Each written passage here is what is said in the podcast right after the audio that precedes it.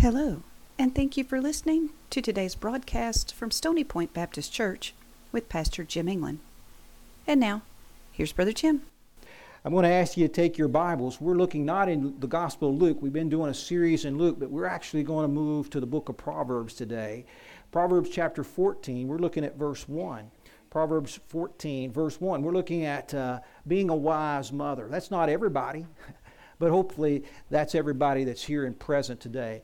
And so, Proverbs, in the middle of your Bible, you'll find Job, Psalms, Proverbs. Should be if you turn to the middle of it. We're looking in Proverbs chapter 14. We're going to look at verse 1. Verse 1. It says, The wise, the wise woman builds her house, but the foolish pulls it down with her hands. Let's have prayer once more together. Lord, thank you so much for this day. And we thank you for your word and a chance to study it. May you just continue to impact our lives with it. And thank you again for these ladies. I just ask, Lord, that they, sh- that they can be encouraged today. And Lord, today may your Holy Spirit work and help each of us to realize, Lord, how blessed we are. And Lord, may we also realize how much that we're loved, the prayers that's been said so that we, each one, could know you. And so I just ask your blessings upon this time, and we give you thanks in Jesus' name. Amen. Now, granted, remember I said we're talking about the wise mother. There may be people in the past that said, you know, I wasn't wise. I made some decision. But a wise mom, sometimes she maybe started rough, but she can change. She's become a wise mother over time. Now, I'm going to start here talking about somebody that wasn't wise here's a lady that was stopped in at the police station and needed something done at the house, and so she stopped in. And so the policeman asked her, he said, Where do you live? And she said, This woman said, Well, I live with my parents. And he said, Okay, so where does your parents live? And she said, Well, with me. He said, uh, Well, where do you all live? She said, Well, we live all together. He said, well, where is your house? And she said, Well, we're right next door to our neighbors. So he's a little frustrated. He said, Well, where your, where's your neighbor's house? She said, Well, if I tell you, you wouldn't believe it. He said, Well, tell me. They're right next door to us. well, that's not wisdom. But what we're focused on today is somebody that is wise, a wise mother. And I'm grateful that we have many with us today. Now, notice that the Bible tells us that a wise mother, a wise woman, builds. Building something takes insight, building something takes planning. And we're talking about a godly home. I'm reminded, and you might want to write this down beside this Psalm 127 1. Psalm 127 1. Psalm 127 is a chapter that you may just, just six verses that you may want to follow. It has a lot to do with family. But it says this unless the Lord builds the house, they labor in vain who build it. Unless the Lord builds the house, you labor in vain who build it. Which means, if I'm going to be a wise builder, it means if I'm going to be somebody, and that's what we're talking about here women, mothers that are wise. It's going to start with a relationship with Jesus Christ. A relationship with Jesus Christ. It also means this I want to have not only a relationship with Christ myself personally, but I also want that within a marriage a relationship with Christ. So, young people, listen to me. When you're thinking about somebody that I want to marry, most of the time, you know what we think about?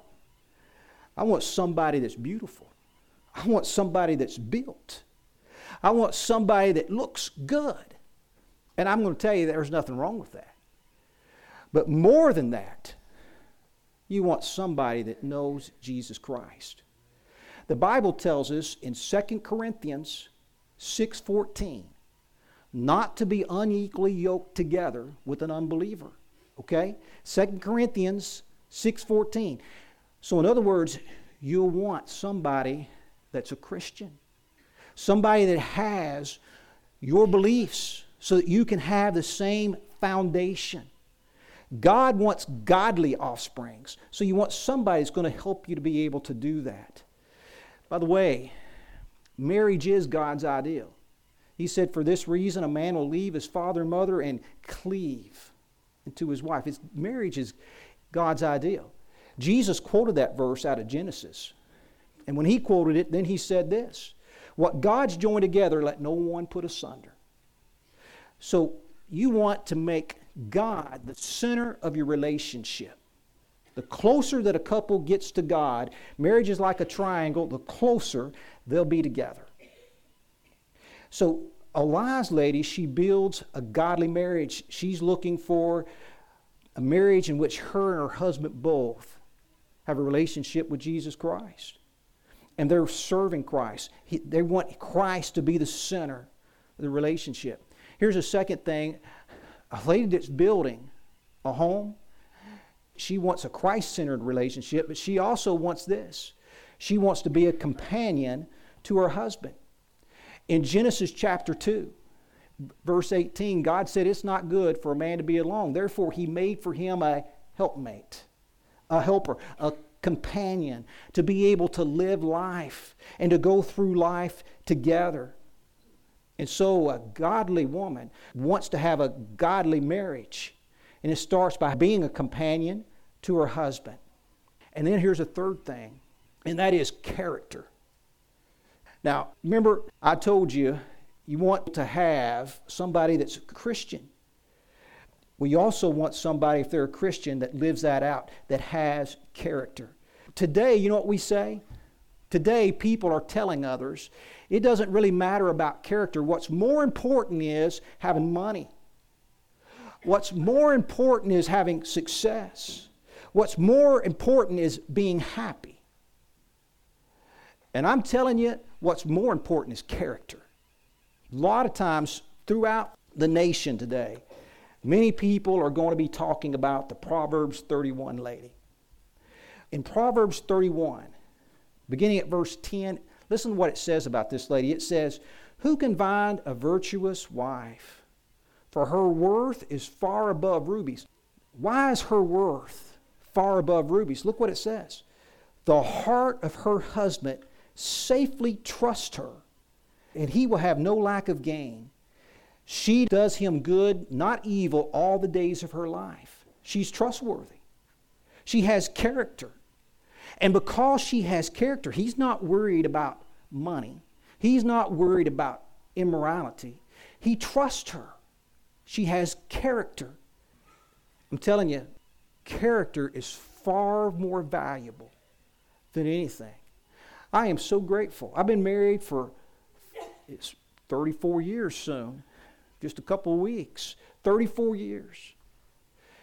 To be able to have somebody that you trust that's trustworthy, that's a, you've made a commitment to, and you know that commitment is from both of you, changes things. So, a woman that wants to have a godly home, a godly marriage, it's going to be Christ centered. She's going to be a companion. She's going to show character. And then in Proverbs chapter 12, verse 4, it talks about how that she's a crown to her husband. Out of all the things of value, she's it. He values her because he realizes without her, things would be a lot different. She's a crown to him. And so, this is a woman, a wise woman. She starts with a godly marriage. Now, you know why that I start with that? Let me tell you something about families. After the relationship with Christ, that husband and wife relationship is the most important. The best thing that a man can do for his children is to love their mother. And so you want to be that type of example for them. Now, since we're talking about the home, this is Mother's Day, let's talk about children. She's building a, fa- a home. And so, what's her attitude towards children? Write this verse down, right beside this, point A here. I mentioned Psalm 127. Write down verse 3. Psalm 127, verse 3. She recognizes that children are a gift from God. Here's what Psalm 127, verse 3 says Children are an heritage from God. They're a heritage from God. That means children are a gift from God. moms recognize that children, they're not burdens.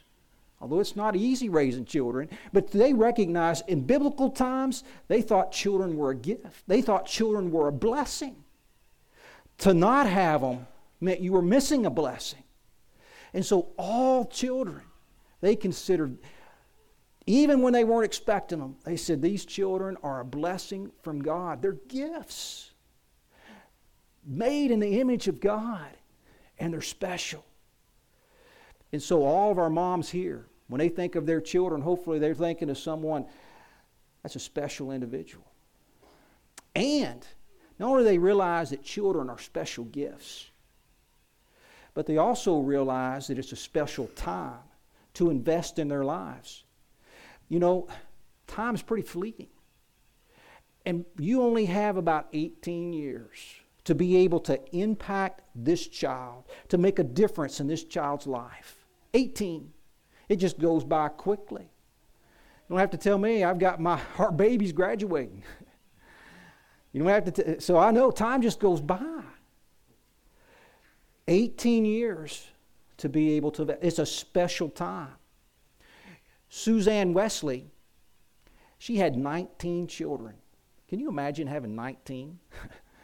I think we, we had the most four, 19. Ten of them lived to be adults. But they said Susanna Wesley, she would take a blanket sometimes and she would get one child and she would cover her and that child together, blankets, so they could have some quiet time. She did that with each child so that she could be able to personally to pray with and influence each child. Children are special, and the times that we have with them are special. And I know that sometimes when you're going through it, it's easy to get distracted. There's so many things that distract us now. And we're pulled in different directions, but we really need to realize, why, and a wise mom does, that this time is special. And then we need to realize and have a goal a special goal that we want to be able to lead our children to Jesus Christ. We want to lead him to Jesus Christ. Richard Ross, a few years ago, there was a study done, research for the National Study of Youth and Religion. Youth and Religion. And so he was talking, they interviewed a lot of young people, teenagers, about Christianity, about religion and their faith. And so here's what one boy said He's 13 from Ohio. He said, God is just this big thing that's been there forever and controls everything. Probably not personal. I don't know. And they said, Well, how do you come to get to that ideal? He said, Oh, like I was just raised that way, I guess. I guess I believe it until I hear another theory that's more reasonable or something, like from science. Now, this is a young man that goes to church. Here's an 18 year old girl from Maryland. She said, My beliefs are kind of wishy washy. Like I think some, something one minute and then something else the next. I don't know what is the most important because I don't really live by the Bible. Here's a 17 year old girl from Illinois. She said, I guess I'm a Christian, but I'm one of those still trying to figure everything out. I believe there's a higher power, but that's about all I know. So, in this research, 112 teenagers mention personal feelings, being, getting, or being made happy. 99 teenagers, when talking about religion and God, they mention feeling good about one's life. Six, six mention about being saved and having a relationship with Christ. Here's what I'm going to tell you something. A wise mother realizes this not only are children made in the image of God, but children are also born with a fallen nature. Adam and Eve sinned, and they passed that nature on to us. And you can almost ask any mom here, you don't have to teach children to be bad. Children, it's within their nature. We're sinners. Children need to be taught to be good, but they also need to be taught about Jesus Christ, that they need a relationship with Christ. Can I tell you something? It is a wise mom is going to make sure that her children are exposed to the gospel. So that means when you go to church, You want to make sure you're going to a church that teaches the Bible and that shares and preaches the gospel. You want to be in a Sunday school. See, when we have children's church, we want people, or people in children's church talking about Jesus. We want them talking about the gospel. You come to vacation Bible school, we're going over the gospel. You come to Sunday school, it's going to be talked about. And you come to church, we're sharing the gospel. Because we want our children exposed to the gospel. Because ch- children need to hear about Jesus Christ, they need Christ. And so a wise mother realizes that and prays and, t- and teaches her children and brings them so they can learn about Jesus Christ. So that's a mom's attitude. She's building her home, she's building a godly home. Not only is, is that her attitude, but listen, here's some actions of a godly mother. One, if you're going to be a wise, godly mother, you're going to be an example. An example. You know what Ben Franklin said? Ben Franklin said, examples, now that's the best sermon. A good example is the best sermon. That's moms. That doesn't mean you have to be perfect. Being a mom is hard. There's so much being demanded of moms. It's hard. But being example, being real. You know, I look back on my life. And by the way, if you was to ask today, who are the people that have had the greatest influence on your life? 80% of people will say that their mom will be in the top three. So I don't know how you feel, but that'd be true in my life. My mom had a big example in my life. And as I, you don't appreciate it when you're going through it, but as you look back on my life, as I look back on my life, you know what I realize? I played ball and different things. We lived on the county line. My mama went one way to go to work nine miles. I went to school the other direction, eight miles. And then she would have to pick me up after school. Now, my father died when I was young, so it was a lot placed upon her. My mom had in her lifetime five open heart surgeries because of a bad valve. She wasn't in the best of health. And as I look back upon it, I'm thinking, I don't know how in the world she did all that. And at the time, I didn't appreciate it. But looking back on it, I certainly appreciate it now. Talk about sacrifice and giving. That was mom. But you look at your mom. You stop and think about your mom. I'm certain she's made a lot of sacrifices that you never even dreamed of. I try to tell moms all the time listen, when your children, when they grow up a little bit, they're going to realize what, how important you are. Just let them, just let time go by and just see. They'll begin to realize some of your love and sacrifice. So a mom is an example. Not only is mom an example, but they instruct us. I'm so grateful for moms that take time to be able to instruct their children. And sometimes it's just it's not something planned. It just happens. And they just give a tidbit of advice here, a Bible verse here, and they provide instructions to help their children to learn. And discipline. The Bible tells us not to despise the discipline of God. Proverbs chapter 3, verse 11 and 12. We're not to despise God's discipline. He disciplines us like a good parent, like a good father, or a good mom. And discipline is important. We discipline our children because we love them. I am not advocating abuse, but I do advocate discipline. Children that are disciplined are children that are loved. That's how we guide and give them direction, is to be able to discipline children. Do I think you should spank when you're angry? I, I think you know. I don't, I'm not for abuse. But spanking, there's a spot for it. And it's done in the right manner. But it doesn't have to be very often. And then as they get older, there's other forms of, dif- of discipline you can take. You know, I remember when my mother, after my father died, I remember getting a spanking. And I remember my mama looking at me and thinking, because that didn't hurt. And I remember her looking at me and thinking, I'm in trouble.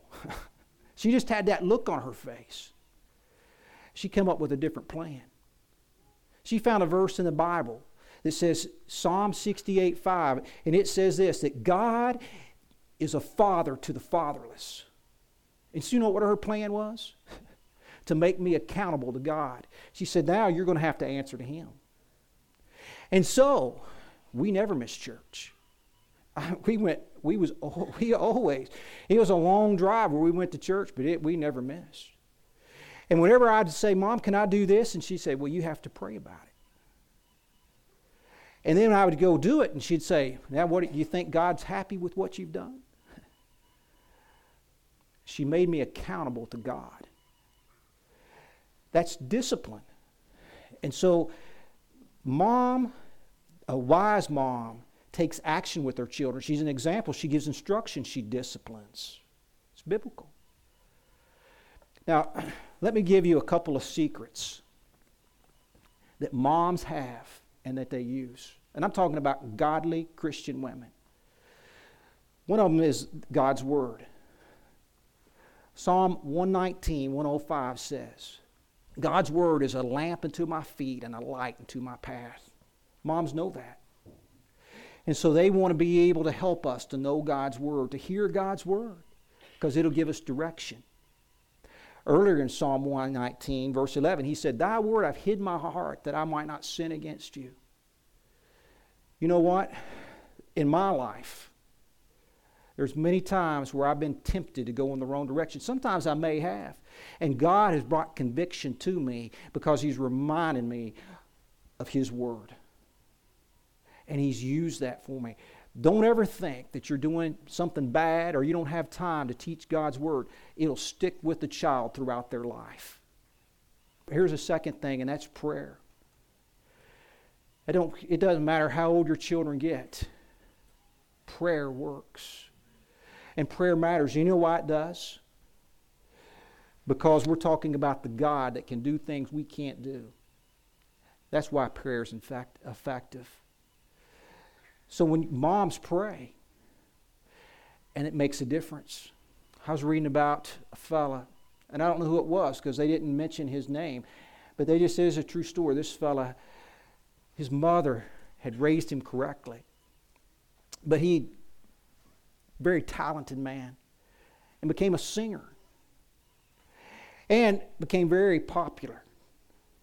And there, he abandoned how he was raised. He didn't live for God. And his mom just prayed and prayed, but he had nothing to do with his mom because he had chose to go in a different direction, live without God. But she prayed. And then he heard that his mother had died. So he began thinking about his mom. And he began it just began to break his heart. And so he recommitted his life to God. So he'd go to his concerts and he would tell a testimony about his mom. And then he'd sing some songs in honor of his mom. Well, one day he was having this concert and this older lady came up to him and she said, I'm going to be seeing your mother soon. Is there a message you want me to give her? He said, Ma'am, you're mistaken. My mom is dead. And she said, No, I know your mom and I'm not mistaken, and I know where your mom's at. And she said, And I will be seeing her soon. Is there a message you want me to give her? So he began to realize this lady was saying, I don't have much longer to live, but I'm a Christian too. And he said, Yes, there is a message I want you to give my mom. You tell her that I've turned my life around and I'm coming, and I'll be there too. Well, you know, this Mother's Day, we like it to be a day in which we honor our moms. But it could be that some of you here, your mom's gone on. And maybe there's somebody here that will soon make their appearance in heaven. And maybe they can give your mom a message. A message about you. Yep, they've got their life turned around, they're living for you.